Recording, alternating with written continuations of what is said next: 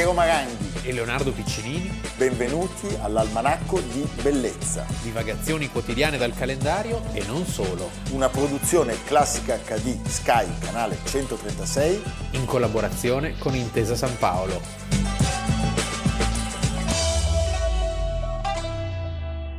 3 aprile 2021, Almanacco di Bellezza. Allora Leonardo, incominciamo con eh, un assolo di marimba. Cosa è la marimba?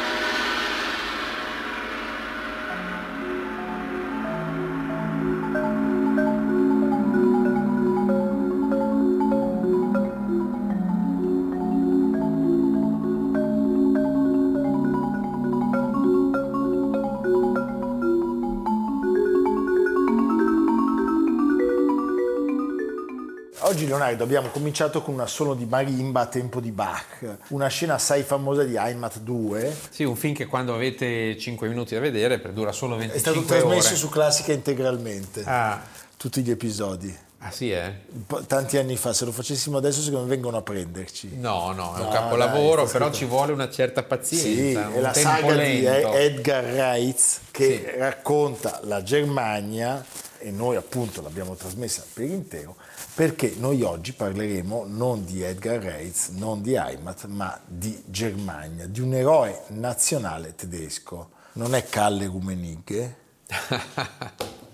Hai capito di chi stiamo parlando? Parleremo di Helmut Kohl. Di Kanzler, il grandissimo Helmut Kohl perché nacque il 3 aprile del 1930 a Ludwigshafen. Ludwigshafen. Renania Palatina. Cosa vuol dire Ludwigshafen? Ludwig, Ludwig. Ludovico. E Hafen? Hafen vuol dire porto. Porto di Ludovico. Perché sul Reno, di fronte a Mannheim, c'è Ludwigshafen. E ne parliamo perché è stato per 16 anni, dal 1982 al 1998, il cancelliere della Germania, compresa per un lungo periodo quella unita. Battendo il record di 14 anni di Konrad Adenauer. Credo che tuttora sia in testa la classifica dei cancellieri in carica più a lungo, eh? ma la, la, Merkel lo sta per superare. Però probabilmente non ce la fa perché si parla di 200 giorni di differenza e siccome le elezioni in Germania sono previste il 26 settembre, quindi la Merkel dovrebbe restare cancelliere o cancelliera facente funzione fino al 19 dicembre, cosa poco probabile visto che in Germania sono rapidi in queste cose, certo. almeno in queste. Bene, io in fondo sono contento perché amo più Kohl della Merkel. Sì, poi questo privato, diciamo, sì, è fondamentale, va fino a un certo punto. Quindi potrebbe essere la vendetta postuma di Kohl, perché poi, come diremo dopo, Kohl fu tradito dalla Merkel, come Cesare da Bruto. Assolutamente. Ecco, detto ciò, se volessimo includere in gara anche i cancellieri del Reich, ci sarebbe Otto von Bismarck. Sì. Perché lui era cancelliere. E Carlo Magno? Eh beh, Carlo Magno, vabbè, ho capito. Risalendo va... per gli rami. Certo. Ecco, una cosa che colpisce però la longevità di questi cancellierati è che nel, do- nel si fanno i paragoni. Se si fanno i paragoni sono stati solo otto. E, e viene immediato il paragone con... Adenauer abbiamo citato Willy Brandt, Helmut Schmidt, Kohl, la Merkel, Schröder. Gli altri due chi sono? Sono gli unici che ci mancano. Comunque sì. fa, fa pensare. Ah, c'è stato Herald e Kissinger. E? Kissinger quasi omonimo del segretario di Stato americano.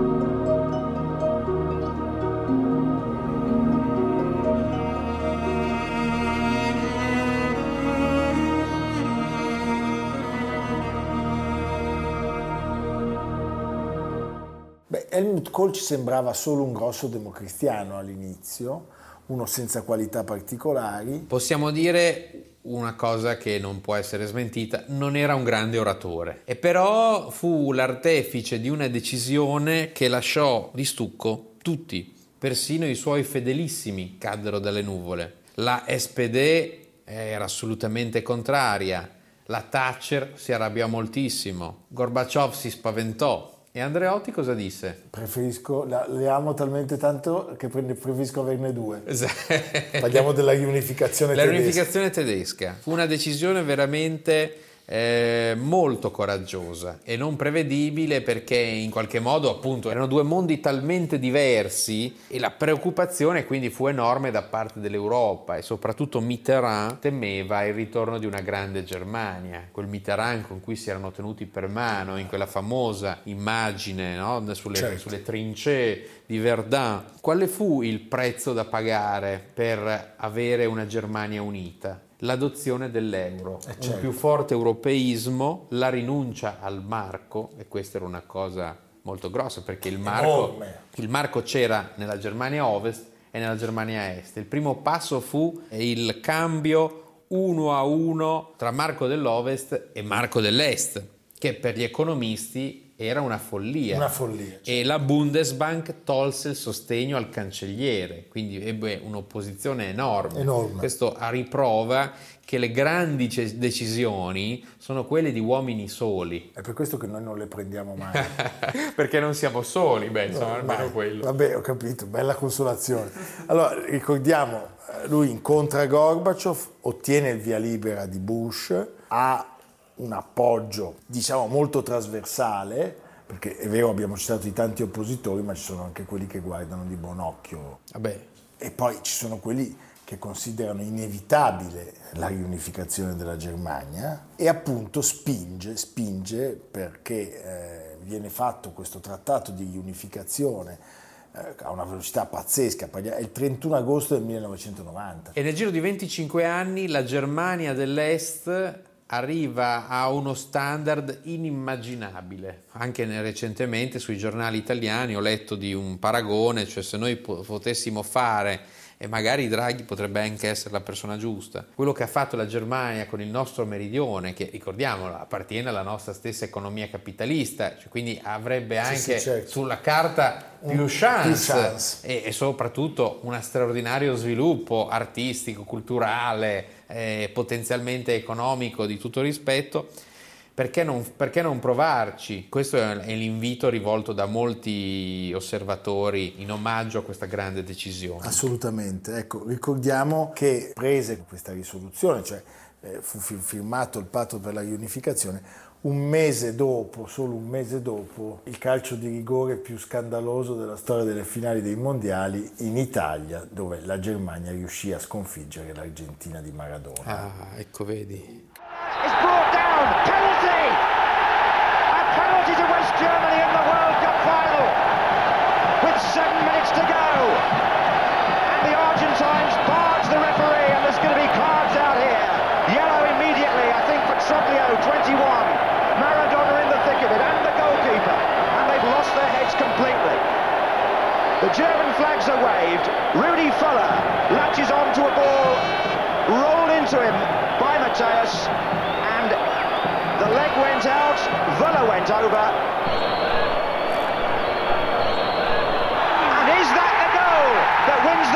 grande Germania due volte, potremmo dire, anche se la seconda è un po' così discussa. Dopo questa decisione così importante comincia la parabola discendente dell'uomo, soprattutto perché lo scandalo dei fondi neri della CDU a fine anni 90, in cui Kohl si rifiuta di fare i nomi pubblicamente di questi finanziatori provoca uno scatto in avanti della sua pupilla Angela Merkel, che veniva dalla Germania dell'Est certo. ed era stata ministra in alcuni suoi governi ed era la, la candidata ideale a succedergli, prende le distanze e inizia la sua scalata alla cancelleria a cui arriverà nel 2005, dicendo abbiamo bisogno di fare pulizia in questo partito come se tutto quello che era successo fino allora non la riguardasse certo. e per lui sarà un grandissimo dispiacere, un grande dolore che proprio la persona su cui aveva investito così tanto gli desse questa pugnalata. In politica non è la prima volta che succede, anzi è quasi una regola, Beh, certo, da dire. pur di non ripagare il debito che senti di avere, ammazzi chi ti ha eh, portato in auge. Sì, dai tempi di Bruto sì, Infatti Dante Bruto lo mette con Cassio e Giuda Ma Bruto cosa aveva detto a Cesare? Cesare stai sereno? Stai sereno, come Renzi gli aveva sì. detto, eh, Cesare stai sereno. A Cesare. A Cesare. E stai bene, sereno. Io ho grande amore per Helmut Kohl, come avevo grandissimo amore e grandissimo rispetto per quel finissimo intellettuale che era stato cancelliere prima di lui, sto parlando di Helmut Schmidt. E anche Willy Brandt. E anche Willy Brandt.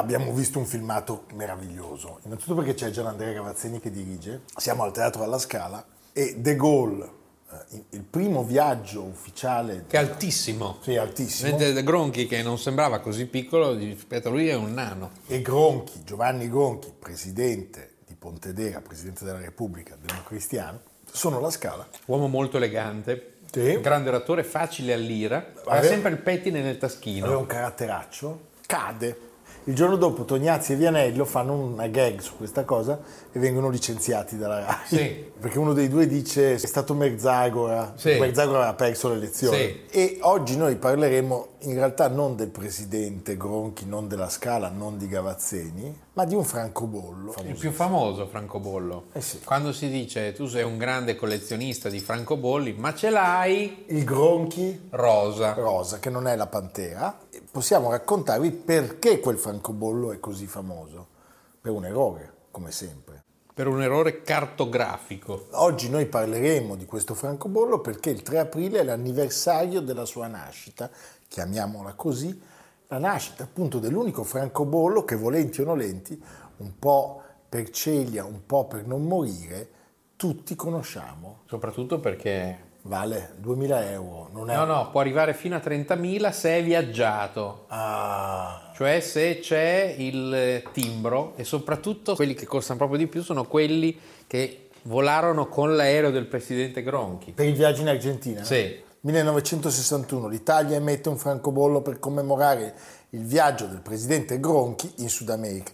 Raccontiamo bene le cose. Gronchi aveva una caratteristica che inquietò non poco gli stessi compagni di partito. Lui era un assertore convintissimo che la politica estera dovesse essere esercitata in primo luogo dal Presidente della Repubblica. Voi sapete che la nostra non è una Repubblica presidenziale e dovete immaginare quanto fossero attenti a questi aspetti a soli 15 anni, anzi meno perché lui viene eletto nel 1955, quindi 10 anni dalla caduta di un regime come quello di Mussolini.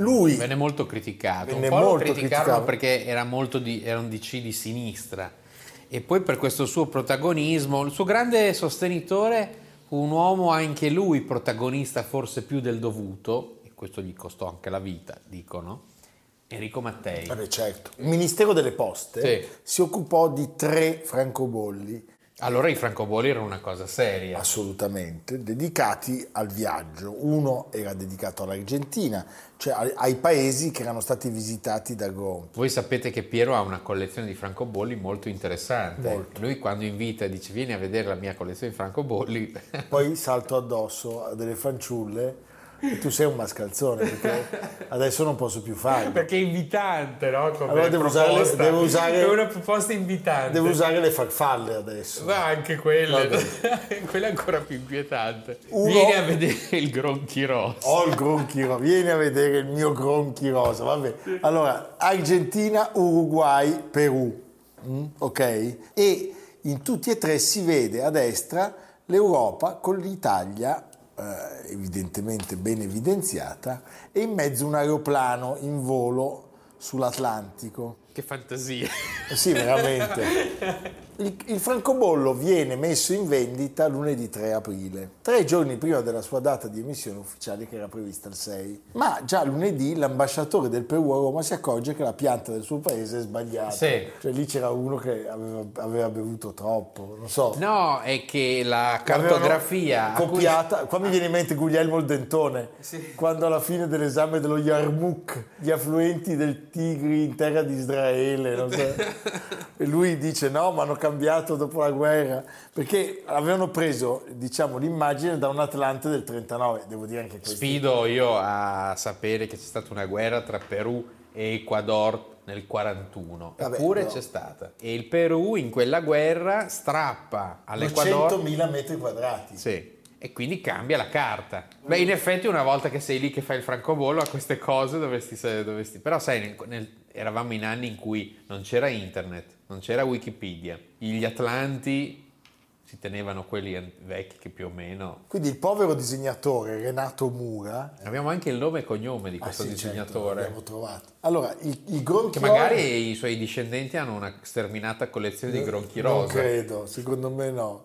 Il 4 aprile viene ritirato e poi per la scadenza del 6 il Poligrafico dello Stato prepara a sprombattuto la nuova serie, cioè quella giusta dove la pianta del Perù è corretta e il colorito soprattutto è più tendente al grigio.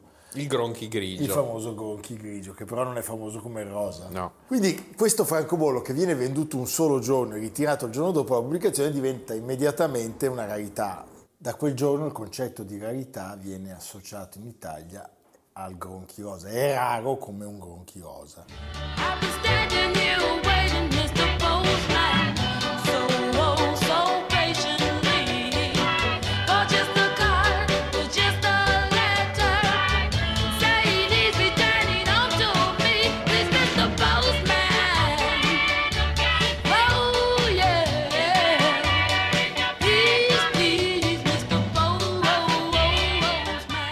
Diamo un po' di numeri al pubblico. Sì.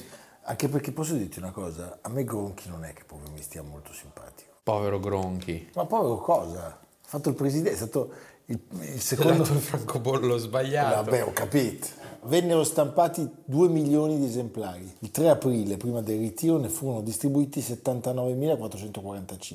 Di questi 10.160 vennero ricoperti e alcune decine furono salvati per i musei postali. Ad esempio il ricoperto vale un po' di più ma poco. Ciò significa che in circolazione ce ne sono circa 70.000, 69.000. Scrive il collezionista, un sito della Bolaffi, mai in Italia, mai nel mondo si era manifestata verso un francobollo una così violenta damnazio memorie, che però nulla valse se non a creare un caso eccezionale di fatto, perché l'unico francobollo che ha avuto una regolare vita postale limitata a un solo giorno questo, e nonostante la patente di ufficialità, l'unico francobollo disconosciuto. Cerca nei cassetti se trovi qualche francobollo. Bisogna avere il timbrato. Bisogna avere il timbrato, cioè il viaggiato. Il viaggiato, 30.000 euro. Ecco, ma qual è il più raro francobollo e anche caro, immagino, del mondo? British Guyana. È, è questo? È quello lì, sì. 1856. Sì, io non ho una grandissima passione per i Beh, francobolli. Questo ce n'è solo un esemplare. È andato all'asta per 9 milioni e mezzo di dollari. Ah, ecco. Silvi, che ci fai qui? Oh, sto aspettando Jean-Louis.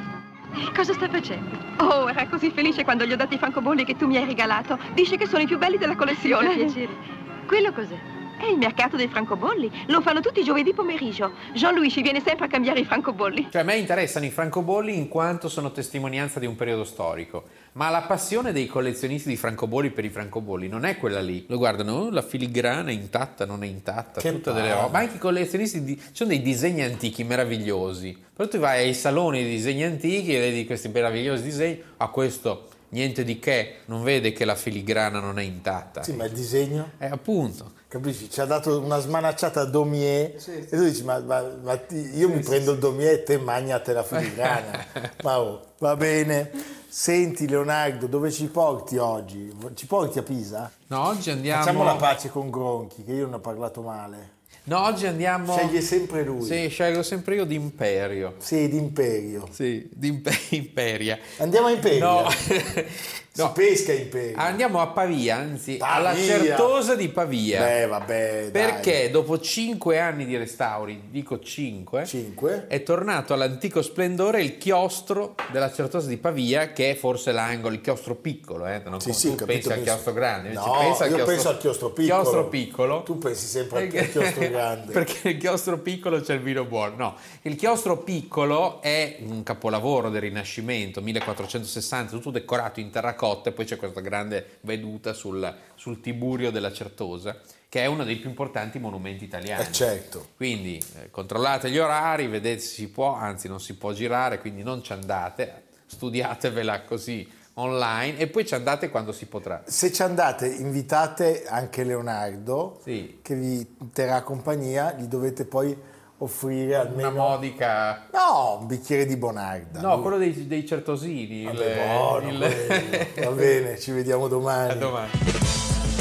Almanacco di bellezza a cura di Piero Maranghi e Leonardo Piccinini. Con Lucia Simioni, Jacopo Ghilardotti, Samantha Chiodini, Paolo Faroni, Silvia Corbetta. Realizzato da Amerigo Daveri, Domenico Catano, Valentino Puppini, Simone Manganello una produzione classica HD Sky Canale 136 in collaborazione con Intesa San Paolo.